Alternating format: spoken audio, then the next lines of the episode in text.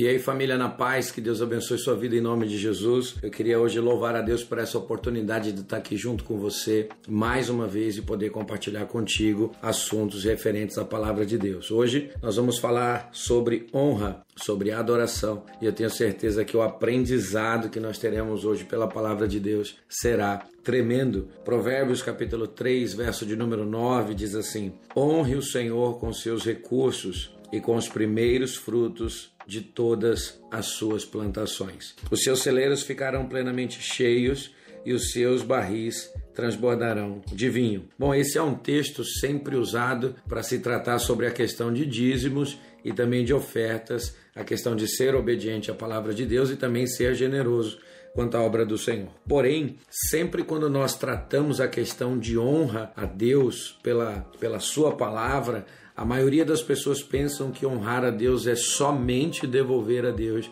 dinheiro. O texto usado por Salomão é de honrar a Deus com os nossos bens, mas o que está em questão aqui sobre manifestação de honra não são somente os bens, mas principalmente a atitude do nosso coração. Nós precisamos entender que os bens são apenas um caminho, é uma das maneiras de se honrar a Deus através daquilo que ele tem dado a nós. Deus ele não está interessado nas nossas ofertas, Deus ele está muito mais interessado no sentimento que nós estamos passando isso a ele. Prova disso é que quando Deus ele chama Abraão para que ele pudesse colocar sobre o altar seu filho, no momento em que Abraão consegue levar essa ideia até o final e estender a mão para lhe sacrificar o seu filho ao Senhor, o anjo brada do céu e diz que não era necessário Abraão fazer aquilo, não era para ele tocar no menino. A expressão de honra a Deus Deus já havia sido manifesto. Abraão se mostra disposto a servir ao Senhor na sua plenitude, na sua totalidade e honrar a Deus com aquilo que Deus pediu. O inverso disso a gente vai olhar e ver que Ananias e Safira, diante do crescimento da igreja primitiva em Jerusalém, onde todas as pessoas estavam ali vendendo as suas propriedades e levando ao pé dos apóstolos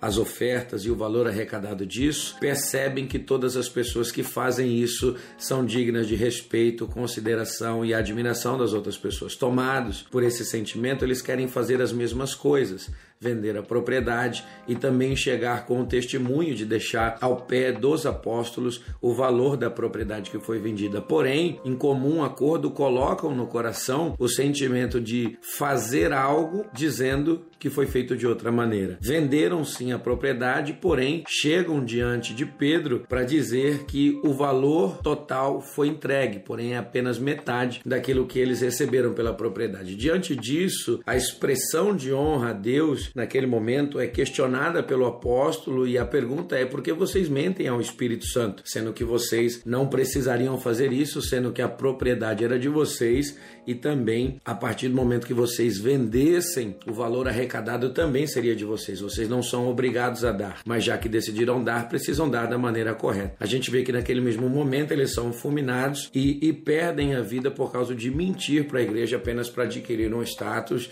ou uma posição de admiração em relação às outras pessoas. Eu não vou dizer para você hoje que a gente tem pessoas que estão mortas ou estão morrendo por causa disso, mas a quantidade de pessoas que espiritualmente não têm mais vida com Deus por causa de comportamentos assim é gigante, porque não conseguem expressar a Deus verdadeiramente. Quando nós falamos sobre o interesse de Deus, o desejo de Deus sobre ser honrado, nós estamos falando sobre uma pessoa que é plena, que é inteiramente perfeito, que é capaz de todas as coisas. Porém, de tanto se bater nessa tese, parece que Deus é um ser incompleto, mimado, que não consegue se compreender ou depende da nossa honra para que ele possa se autoaceitar. E não é bem assim que funciona. Deus ele não precisa do nosso dinheiro, Deus ele não precisa da nossa riqueza, porém, a palavra honra significa fazer diferença, distinguir, tornar diferente.